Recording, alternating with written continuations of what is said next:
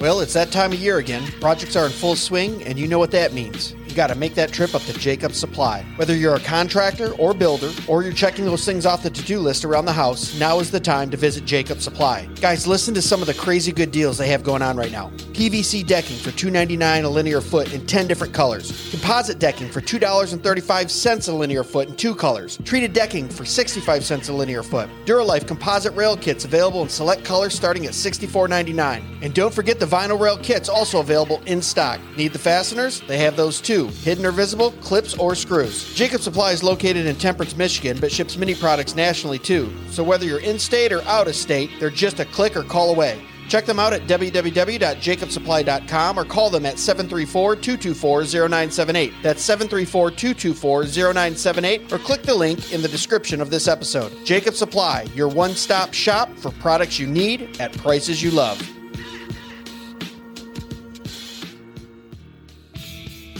Hey guys, you got to join us at the Thank God for Bitcoin 2024 conference in Rocketown, Nashville, July 24th and 25th. Last year was phenomenal, and this year is going to be even better. G.K. Chesterton once said, I never discuss anything else except politics and religion. There is nothing else to discuss. Given how secular our current world is, this might sound strange. We can think of many things that don't initially seem political, but whether we recognize it or not, religion and politics define the playing surface and rules that govern our lives and actions. And money is one of the most powerful tools in enacting the wills of both government and God. Although we all use it, few Christians have a rich, biblically grounded, historically informed framework through which to understand what money is, and consequently the effect it necessarily has on how we think about economic issues. Well, that won't fly at this conference. We're talking stewardship, dominion, and the economics of glory with some of the biggest names around. Speakers include Michael Foster, C.R. Wiley, Dr. Ben Merkle, Dr. Glenn Sunshine, Nate Fisher, Jordan Bush, and many, many more. You won't want to miss this lineup. This is one of the most intellectually packed, theologically sound, and all around good time conferences you can go to this summer. So go to www.tgfb.com. That's thank God for Bitcoin, www.tgfb.com, and get your tickets today or click on the link in the description of this episode. See you there, guys.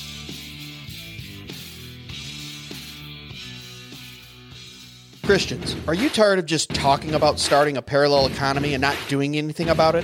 The WorksBase Conference is the catalyst you've been waiting for. Join us this June 28th and 29th at the Hilton in downtown Fort Worth, Texas. Engage with leading Christian thinkers like David Bahnsen, C.R. Wiley, Steve Jeffrey, David Rees, and Andrew Krapushets. They'll share invaluable insights on how to actively integrate your faith with your professional life in ways that really matter. These leaders are not just thinkers, but doers, shaping a Christian approach to business that makes a real impact. This event is more than speeches. It's a vibrant networking hub for Christian professionals and entrepreneurs eager to create substantial change. It's an opportunity to forge meaningful connections, explore new business opportunities, and collaborate in a faith driven environment. Don't miss the highlight of our networking opportunities the exclusive speakers Dinner. This is a premier event where you can dine with our speakers and other influential guests, deepening relationships and discussing ideas in an intimate setting. We are also actively seeking partners who are passionate about building a Christian economy. If you're interested in collaborating or sponsoring, we'd love to hear from you. And make sure you join us for beer and psalms for some relaxed fellowship and let's turn our faith into action together. So reserve your spot now at www.worksbase.com. That's worksbase.com or click the link in the description of this episode and be part of building building a dynamic Christian professional community. Let's move beyond talk, fellas, and start creating the change we want to see.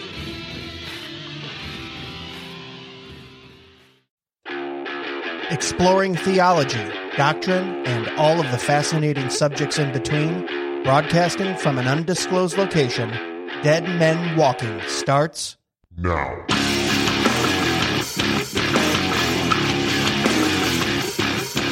Well, hello, everyone. Welcome back to another episode of Dead Men Walking Podcast. Thanks for coming along on the ride. Thank you for uh, visiting DMWpodcast.com and checking us out. Maybe uh, looking at some of our snarky merch, supporting the show. We do it all for the glory of God. We also like to thank Jacob Supply for supporting the show. Quality building products at wholesale pricing. Uh, Jacob is a friend of mine, brother in the Lord. Attend church with him, and his business uh, is just amazing. He has anything from uh, pole barns, appliances, uh, roofing supplies. And what he does is he goes and buys it wholesale, then passes that price on to you, saving 30, 40, 50%. He's right here in southeastern Michigan. So even if you're in the Midwest, Indiana, Ohio, northern Michigan, come on down, drive a few hours. It's worth your time. You'll save some some money, and we appreciate him. Check him out at jacobsupply.com. Cool. Now that we got the business out of the way, um, Guys, thanks for being here. We have a great episode. Um, I, I, met this brother a few years ago, I think at a Fight Laugh Feast conference, and uh, you know our paths have crossed a few times, and we finally get to get him on the show. It is uh, he's the founder and president of the Think Institute. He hosts a podcast called Worldview Legacy. It's uh, Mr. Joel Settecase. How are you, Joel? Doing good. Glad to be here, Greg. Thank you. Awesome. We will add in the fake applause in post. oh, usually, nice. That's great. You know, usually we have that, you know, right there. But for some, but for some reason, uh, it doesn't like when I hit that button when we're recording. So we're gonna have to figure out that. But uh, Joel, so I gotta good. Find a button like that from from my everyday life. That's right. epic. right, you just walk into a room. Yes. Oh, thank you. I'm here. Thank you. Thank you. You know, do the pageant pageant wave. For sure. Uh, we like to take uh, smart, intelligent guests and just bring them down to our level on this show. That's kind of what we do. And, and Joel, you are smart, intelligent, a man of God. You're a teacher, a preacher, and we appreciate you being here. But for those of uh, those of in the audience that don't know who you are, could you give us a little couple minute bio about uh, what you're all about and who you are? Sure. Yeah. Well, I'm a Bible teacher and former pastor who used to defend the Christian worldview the completely wrong way, and then God changed my attitude and my approach. And now I teach others how to explain, share, and defend the Christian message in a way that honors God, that stands on his word, and uh, Lord willing, that leads people to the gospel of Jesus Christ. So that's what I'm all about. Uh, my wife and I live in Geneva, Illinois, about 50 miles west of Chicago. We moved out of the city of Chicago a couple years ago, kind of right in the thick of the pandemic and, and all that stuff. Yeah. And um, we have four kiddos. We homeschool, and uh, we love it out here, man. But I um I am a guy who I used to be a pastor, and when I was a pastor, I saw this great need for a teaching ministry that would equip everyday believers men and women who were not going to go to seminary, who nevertheless wanted to be able to share their faith with confidence. And when you share your faith, people are going to have questions. Yeah. So I saw the need for this this teaching ministry to equip Christians to be able to answer those questions and tried to start it when I was a pastor, got some trainings in and um, just couldn't get the institute off the ground. So when my when my role as a pastor, I was the interim pastor when that came to an end, we joined up with Cru, formerly Campus Crusade for Christ, and launched the Think Institute. We've been with Cru now for 4 years and we're actually in the process of launching the Think Institute as its own standalone nonprofit entity and teaching organization. So oh, very, very excited about that. But that's that's a little bit about us. Yeah. Now something uh, that you said in the very beginning there, and I have to ask. You said I defended the faith the completely wrong way. Let's let's yes. we want to talk about the right way, and today we're going to be talking about apologetics and the importance of apologetics and and do we see examples of that in the Bible? And did, and did, Christ have an apologetic? But before we get into that, what was the complete wrong way? All right. So yeah, you had to ask about that, didn't you? So let let let's highlight, highlight everything I've done wrong. Uh, yeah, which yeah. actually, you know what? I talk about this a lot because so many of us get caught in this trap. Mm. So I've been interested in apologetics since I was very young. I mean, I remember debating my classmates in second grade about is you know is being a christian the only way to go to heaven and when i was 16 i would hop on these discussion boards these roman catholic discussion boards and debate all the catholics about uh, uh, mary and the pope and uh, and sola scriptura come on. All that yeah, that's right. Yeah the latest episode of my own podcast. We talk about sola scriptura so i'm awesome. still fighting that. But uh but i've been interested in apologetics and once I discovered the robust tradition of classical and evidential apologetics, mm. I went all in. And this is primarily when I was in seminary. So this is going back 2011, 2012. I really went all in, listened to a lot of William Lane Craig, read William Lane Craig, studied all of uh, William Lane Craig. If, if, you don't know, anyone who doesn't know, is um, one of the foremost apologists of our time. He's more of a classicalist, meaning classical apologetics defends the truth of Christianity through philosophical arguments. That's a very, very dumbed down, and all my classicalist friends are, are hating me right now because I totally simplified it. Okay, but then, then you've got evidential apologetics, which really strives to prove that the resurrection of Jesus happened using uh, external, extra biblical evidence or, or internal biblical evidence but they they seek to authenticate the resurrection using evidence to show that the most probable conclusion is that God exists and God raised Jesus from the dead. Then they go on to prove other Christian truth claims. Look, I've got friends in both camps. I love these guys. Excellent, brilliant scholars, amazing minds. Okay, but let me tell you about an experience that I had when I realized I was doing this the wrong way. Okay. So, um, and we're going to talk more about approach later, I know, but I was, uh, this was maybe 10, 11 years ago. I'm sitting in this uh, bar in Chicago, right off of Lincoln Park, which is just this beautiful area. It's kind of like uh, Central Park in New York City, but just this beautiful area. I'm sitting in this bar with my friend Chris, who was a self professed atheist, and he and I had been meeting for several months, once or twice, maybe three times a month. And we'd been discussing all the evidence for the truth of Christianity. And man, I was giving him all the arguments. I was pulling out all the stops. And I was doing it in, in a way that I believed he had to view as intellectual, as a as a what I pictured him as, as a neutral, impartial, reasonable man. There was no way that he could look at this evidence and not conclude the most probable conclusion, the most reasonable conclusion Yeah. is that God is real, Christianity is true. Okay, so this is at the culmination of several months of meeting. We're sitting there, and he looks at me and he goes, There just isn't any evidence. And at this point, I'm about ready to, you know, hmm. start beating my head against the table. Yeah. Because it's like, wh- what have we been talking about the last several months? And it, he didn't even hear it. And so I'm trying to work my way to the gospel. I'm trying to invite this man, my friend, to repent, to believe in Jesus. And I can't even get past square one that God exists and that Jesus rose from the dead. And so that really set me off on this journey. Um, I was in seminary at the time, and actually, the way that I finished seminary was a lot different than the way that I started seminary. Sure. Um, my my the, the last classes that I took, I did some self study projects and just dove deep into a completely different approach to apologetics. And that process, that that refined me and refined my approach. And you know the amazing thing, Greg, is that what I realized is that once you once you see how Jesus defended the truth, once you see the way that the Bible equips you to practice and engage with the defense of the faith, it's a lot more simple than I was making it. Yeah. Not that not that philosophy and evidence are bad, they're wonderful. And as a Christian, I love those things, but it does not have to be complicated. You do not need a master's or a PhD in apologetics in order to defend your faith. Literally any Christian can do it. There's two skills that you need.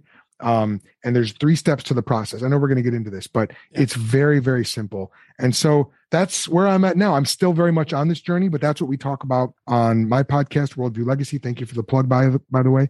And and that's the method and the the encouragement that I want to pass along to my fellow Christians. Stay with us. We'll be right back. This episode is brought to you by Covenant Real Estate. And why not? It's my podcast and my real estate company. But seriously, I've absolutely enjoyed helping clients buy, sell, and invest in real estate over the last 12 years. My brokerage serves clients in Michigan and Ohio, with more states coming soon. When I started this brokerage, I wanted to ensure that my expertise and knowledge would serve every one of my clients. I take my fiduciary responsibility to my clients very seriously. That's why I named it Covenant Real Estate. Not only is a covenant a contract in the legal sense, but it's also a solemn promise from myself to each of my clients. I will do my absolute best to serve you. It's also pretty cool that our name has some theological implications as well, which is a great conversation starter. And here's the best part my agents and I have extensive experience in helping people buy and sell residential homes, buy and sell commercial properties, as well as investing in real estate and selling and purchasing recreational and vacant land. Covenant Real Estate can help you with all of your real estate needs, and I would love the opportunity to earn your business. So if you have real estate needs in Michigan or Ohio, call me at 734 731 GREG. That's 734 731 GREG. Or click on the link in the description of this podcast episode you're listening to right now. Remember, Covenant Real Estate confidence from contract to close.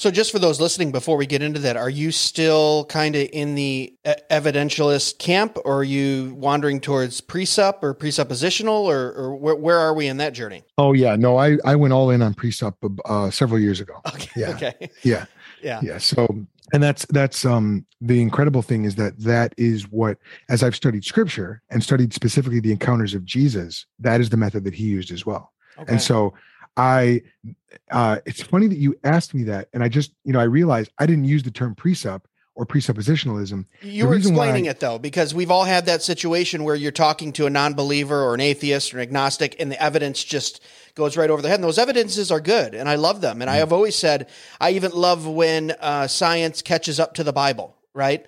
Uh, and- and, and, yeah. and we prove it, and that's good, and that's great. But we have to.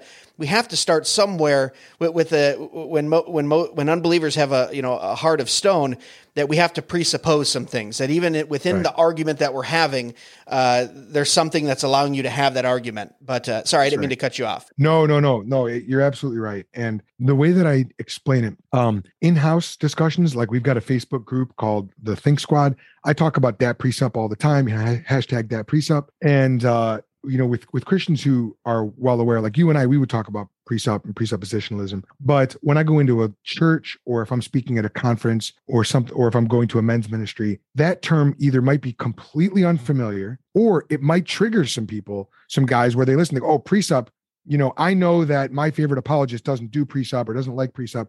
So I don't even put that term out there. It's not that I'm afraid of it. It's just I don't want people, to, I don't want to muddy the water prior to introducing the method. Now, by the time you hear the method, it's obvious what it is. It's it's obviously a presuppositional method. Uh, but I don't think you need to learn that phrase in order to learn how Jesus defended the truth. And long story short, you're going to end up you're going to end up as a presuppositionalist. No, you're absolutely. When there's preconceived notions now that are that are kind of tacked on to theological terms, I mean, uh, I, I found that out the hard way. Uh, you, you know, I was a closeted Calvinist for almost eight years, I would say, and then went through my cage stage, and then realized.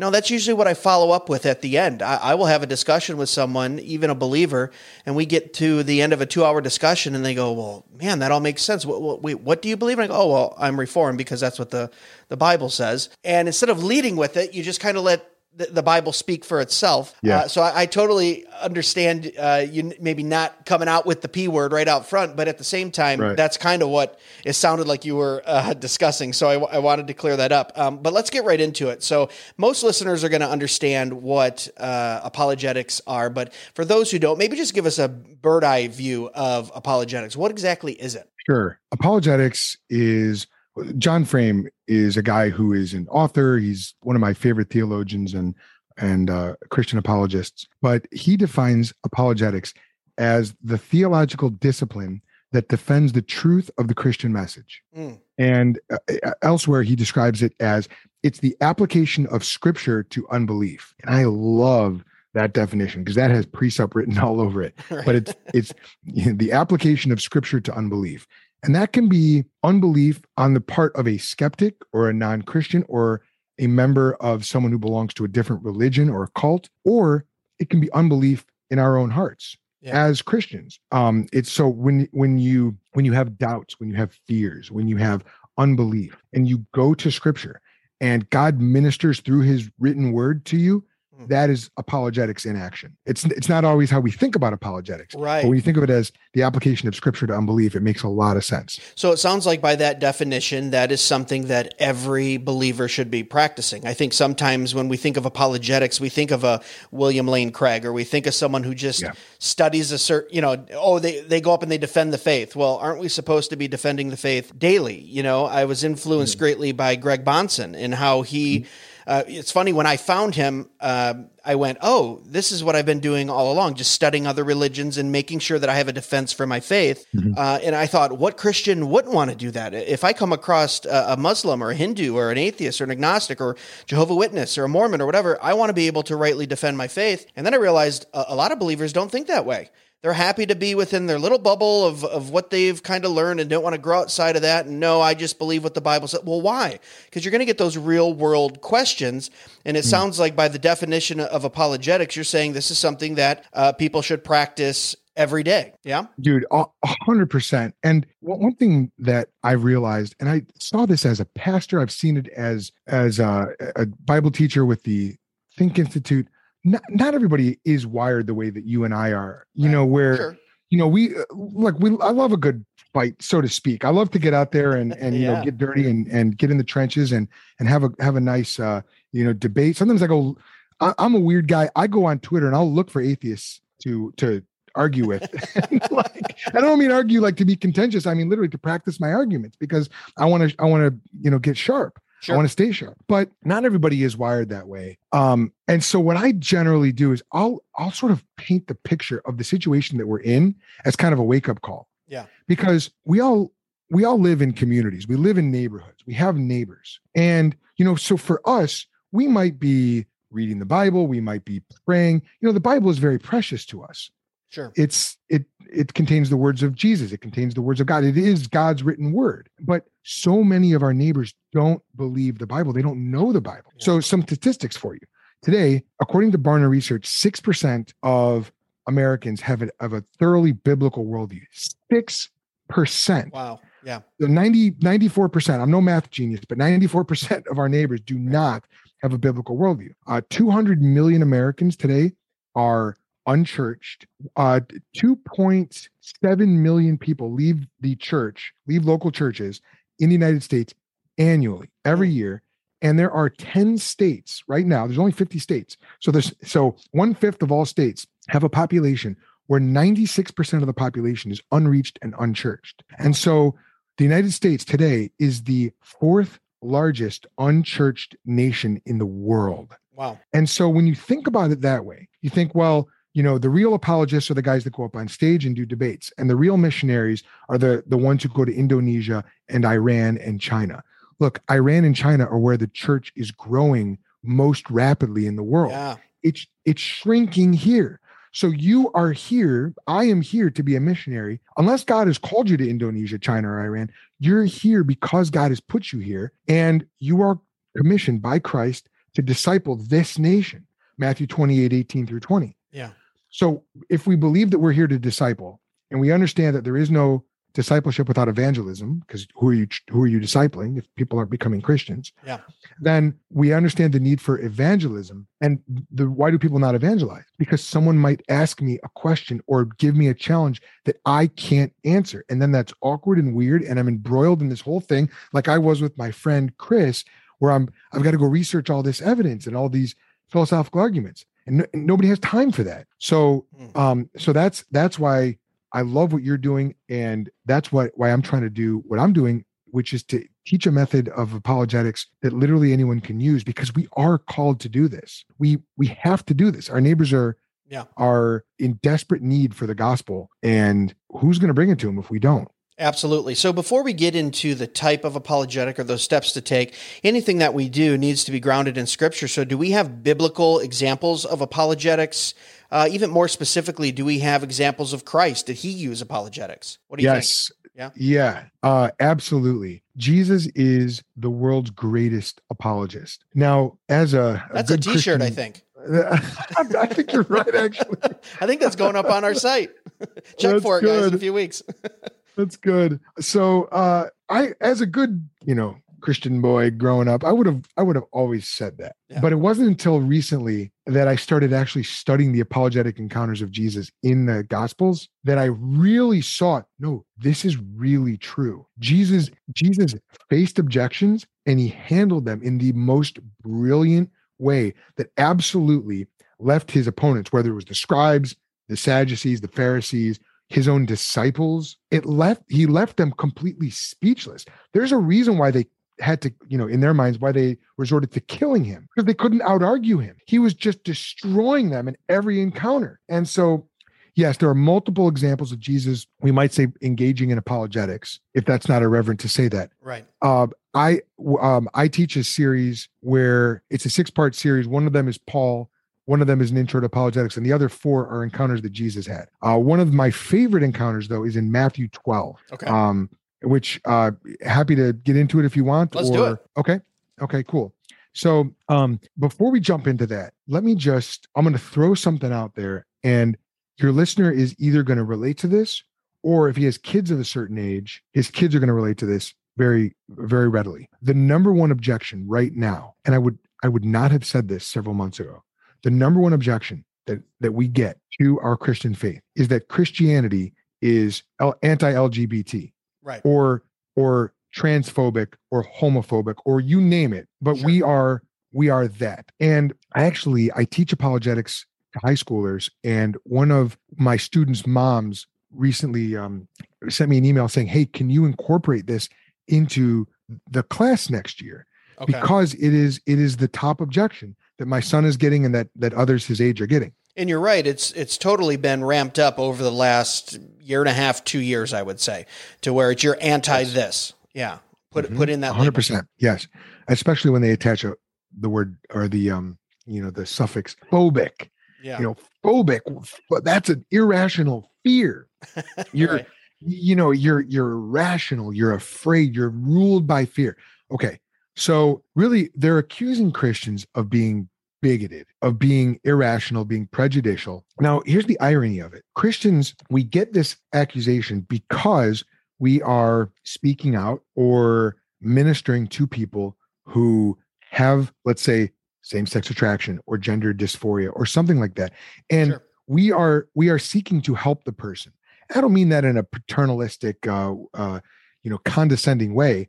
It's the old expression of, hey, I'm a beggar. I found food. I want to help you find food too. It's yeah. that kind of thing. I'm no better than you. I'm a sinner. I sin in different ways, but I'm still a sinner. But I'm trying to help. Yeah.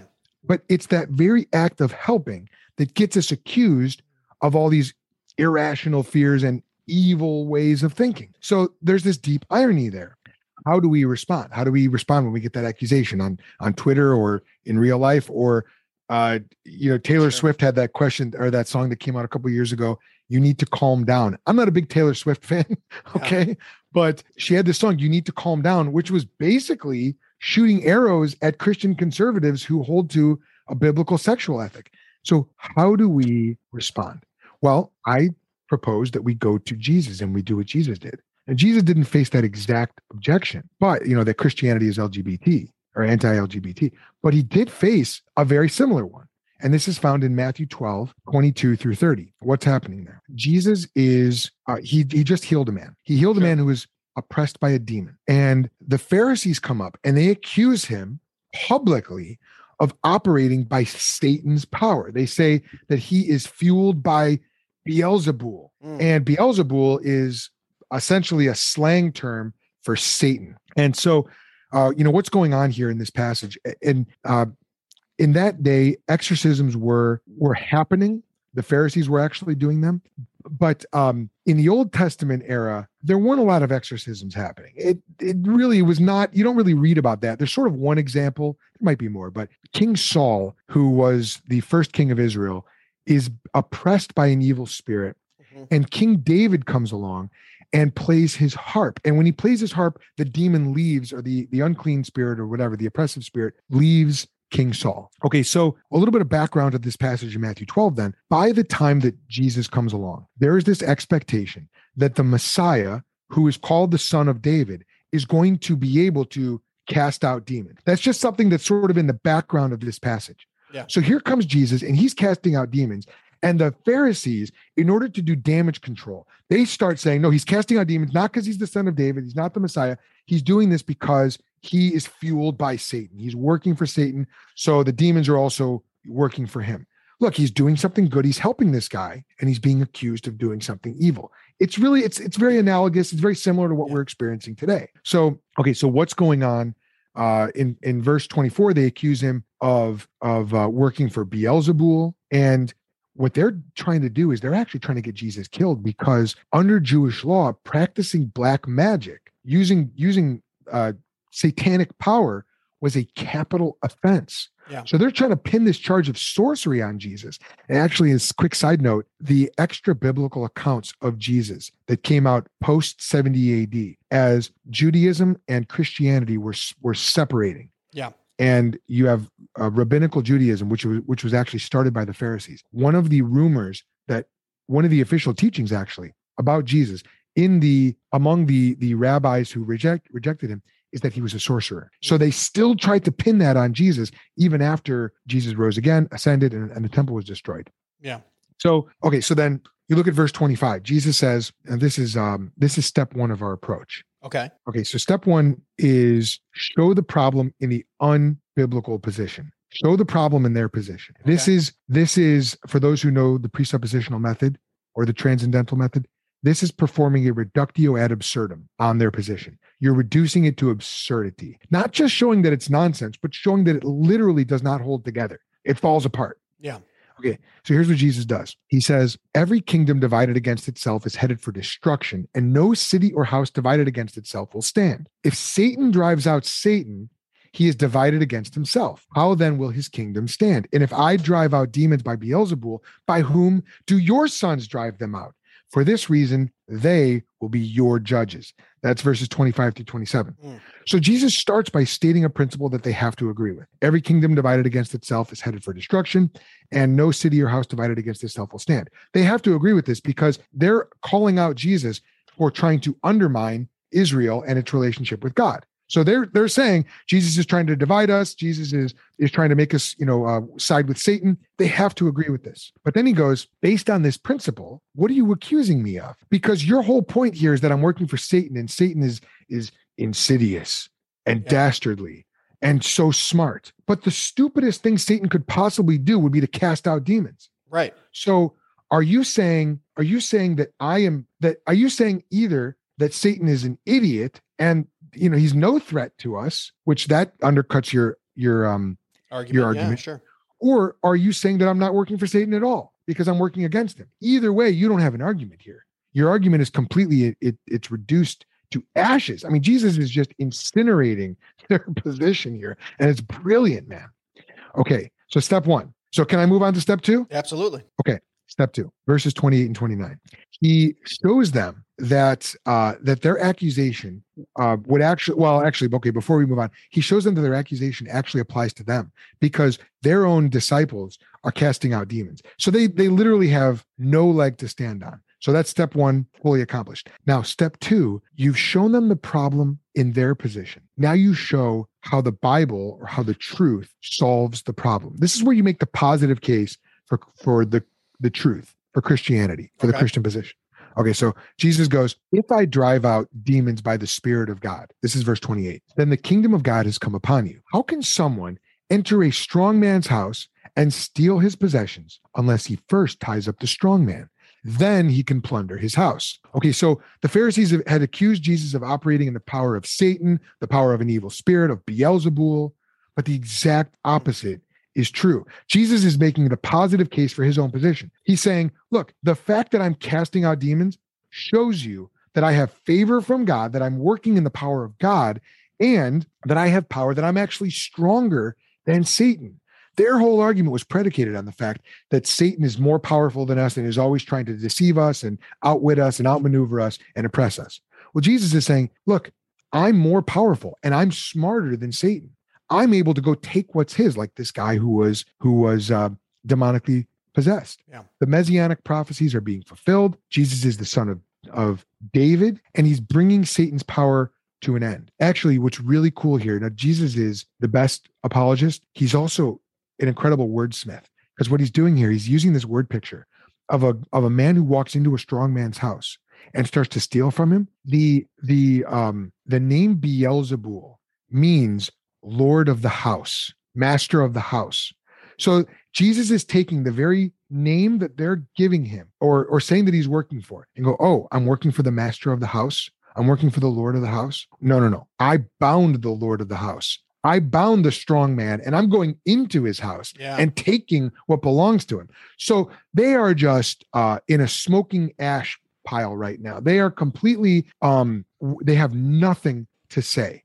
And so now Jesus goes on to step three. Step three is show how Jesus solves their ultimate problem. That's how I teach it. The way Jesus, uh, uh, uh, the way Jesus ultimately does this, or often does this, is he gives his listeners a clear ultimatum. Sometimes it's implied, and you just you see it in what he's saying, but he doesn't say it expressly. Other times, like this passage, he makes it completely obvious. So in verse 30, he goes, Anyone who is not with me is against me, and anyone who does not gather with me scatters. So they've come along and they're trying to blur the lines between God and Satan. They're saying Jesus, the Son of God, is working for Satan. Yeah, it looks like Jesus is doing something good, but you have to understand there's nuance here. Really, this is actually evil.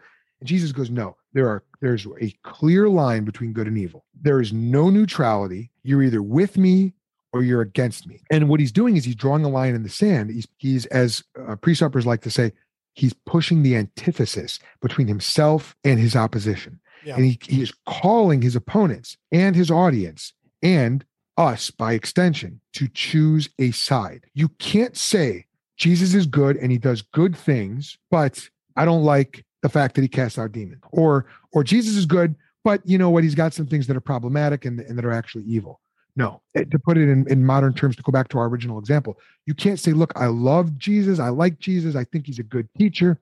But, you know, he was wrong about homosexuality. He was wrong about gender. He was yeah. wrong about marriage. Or his followers who are following scripture are wrong about those things.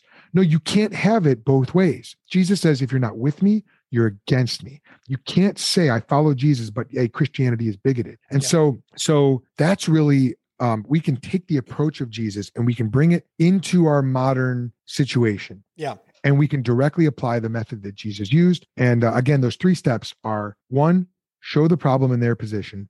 Two, show how the Bible solves their problem. In other words, make a positive case mm-hmm. or, or internally critique the Christian position. And then three, show how Jesus solves the ultimate problem. The ultimate problem is sin. You do not get your sin problem taken care of by picking and choosing which teachings of Jesus and the Bible you want to accept. Yeah. You go you you have to repent and go all in with Jesus. That is the only way. Jesus died for our sins. The wages of sin is death, but the gift of God is eternal life in Christ Jesus our Lord. And so it's in step 3 that you make that beeline to the gospel. Yeah. And and and offer the opportunity for someone to repent and trust in Jesus. That's what Jesus is doing here, and uh, I think that's what we all need. Yeah, and I think verse thirty is such a great example, one of many of Christ being definitive. Uh, you know, the secular culture and non believers, they really like to push this kind of gray area Jesus, right? Like, you know, he really wasn't definitive on some things. You, like you said, um, I like Jesus. I can believe, air quotes, in Jesus, but I also want to accept this A, B, or C. When in fact, in verse 30, he's very clear you're either with me or against me. And there's multiple cases of Christ making very definitive statements. And uh, you know, the, these kind of progressive believers or liberal believers uh, don't want to focus on those areas to where you're bringing up a point to where, yeah, he was very definitive in his apologetic, uh, very clear, I, I, would say. And those three points that, uh, those three steps, I'm assuming too, can be applied through throughout the entire Bible and through multiple situations or objections, correct? A hundred percent. You can use this approach with every objection. And really all you need is two skills, Greg defending your faith does not need to be overly complicated. It doesn't mean it's not hard. It can be very hard sometimes. And a lot of that is just emotion and fear. And, you know, a lot of it for me is fear of man, to be completely frank with you. Sure. I want people to like me. I don't want to be the weird guy. But, right. you know, but sometimes you have to be the weird guy. You just have to embrace that. You know, that's part of being based yeah. or it's part of part of following the Lord.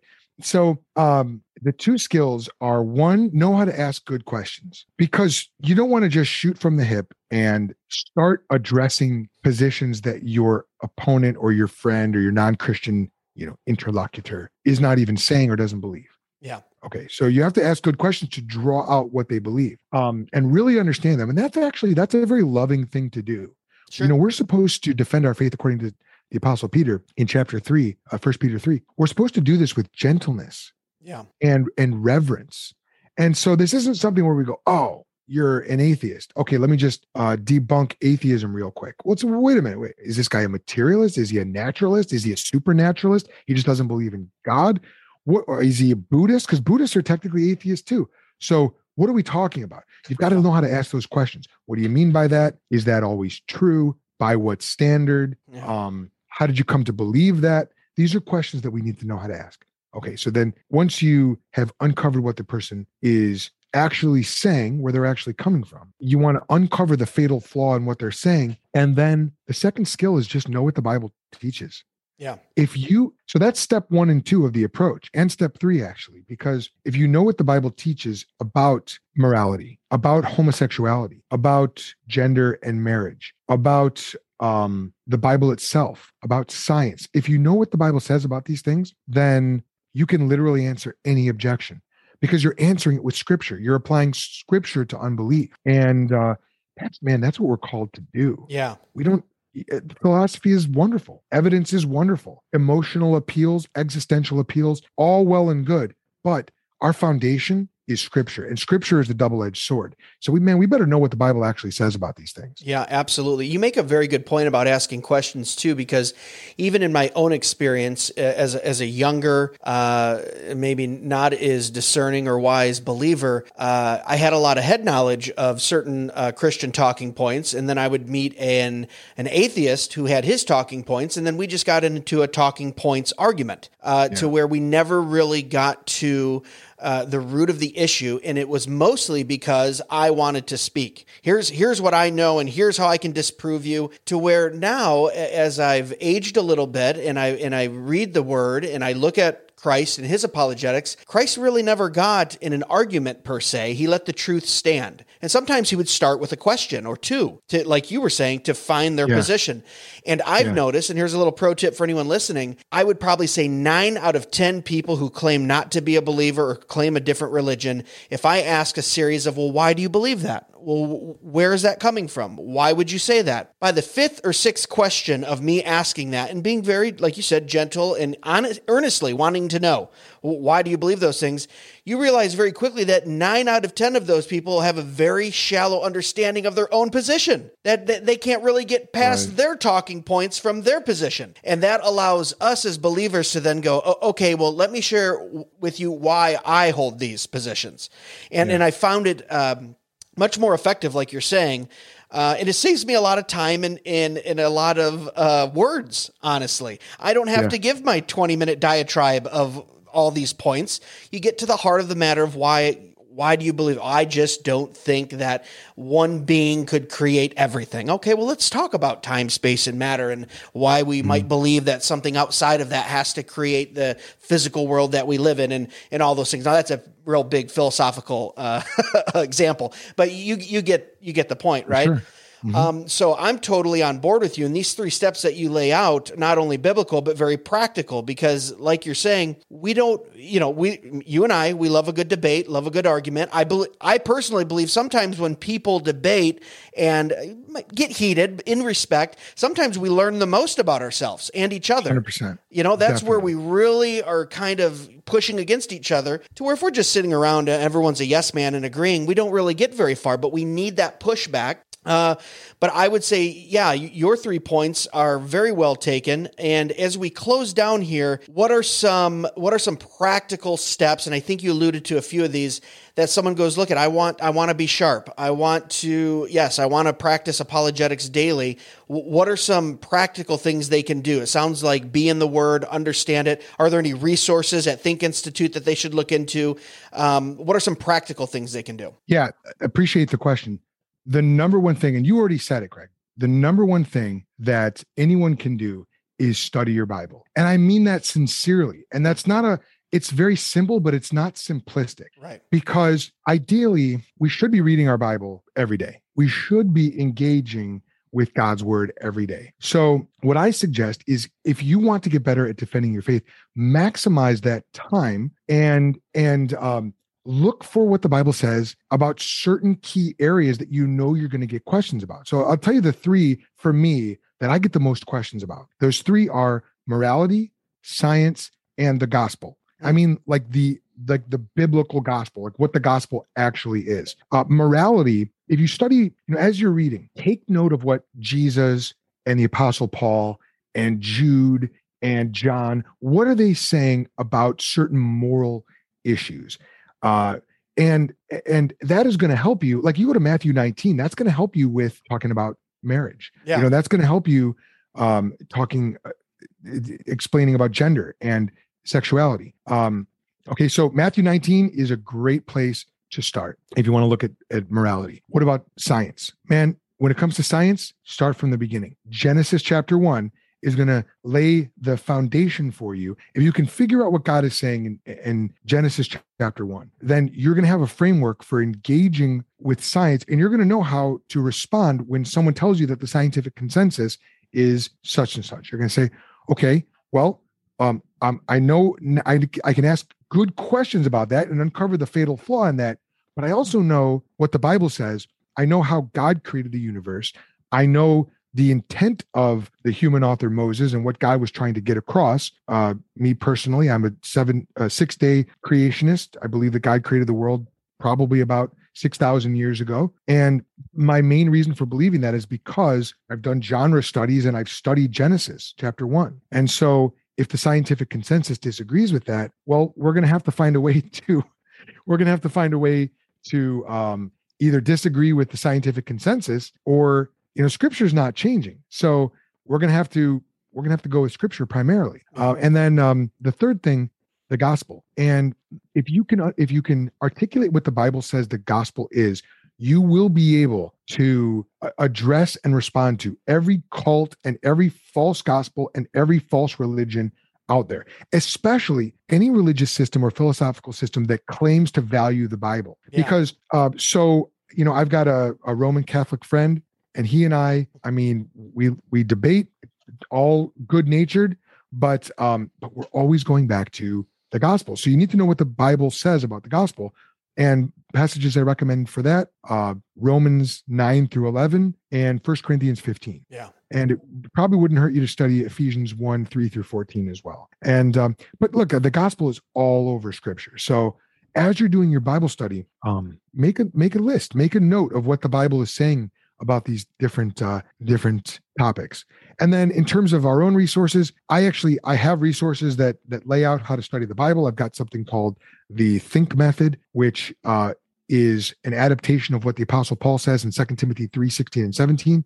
Um, you can go look that up. Um, we've got we've got uh, I've got resources actually breaking down the three categories that I just mentioned to you. I've got a, uh, a resource that outlines uh, James White's book, Scripture Alone, and um, sort of gives you a Cliff Notes version on that. But the number one thing that I would I would invite people to do is to listen to my own podcast, which is called Worldview Legacy. We get into all this stuff, and it's either it's either a solo episode from me, you know, like a, let's say a 25 minute episode from me talking about a topic, or I'll bring in some expert or theologian or pastor, preacher, or teacher to to discuss it and give us the the practical insight so that um you know so you can go and live out your faith in a biblical way and answer these questions. Really worldview legacy i aim to make it the show that equips christian laymen to become the worldview leaders that their families and churches need. That's yeah. really that's what we're all about. And so uh typically one episode a week and uh the episodes aren't long. We keep them under an hour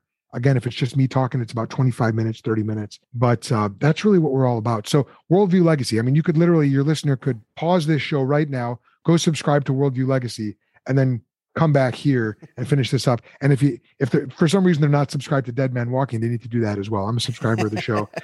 and uh, like, what are you doing, guys? It's an excellent right, show. Right. Well, same with me too. So, Joel Settecase, thank you so much for being here today, explaining this, uh, spending some time with us let everyone know uh, one more time, and we'll make sure that we link all this up when it goes when the show goes live. Um, let them know where they can find uh, Think Institute and uh, the name of your podcast one more time, and where they can where they can listen. Sure, appreciate it. So the our website is simply thethink.institute. Thethink.institute. Nice. Um, and the podcast is Worldview Legacy. It's the show that helps Christian laymen become the worldview leaders that their families and churches need. And um, you can just search on on whatever podcast app you're listening to right now. You can search for Worldview Legacy, hit subscribe, and um, you know start listening to the back catalog of, of episodes. The last the last 15 episodes are after we rebooted the show. We, we renamed it and uh, tightened it up, and dare I say, improved the quality, improved the uh, the listening experience. So um, yeah, go check that out.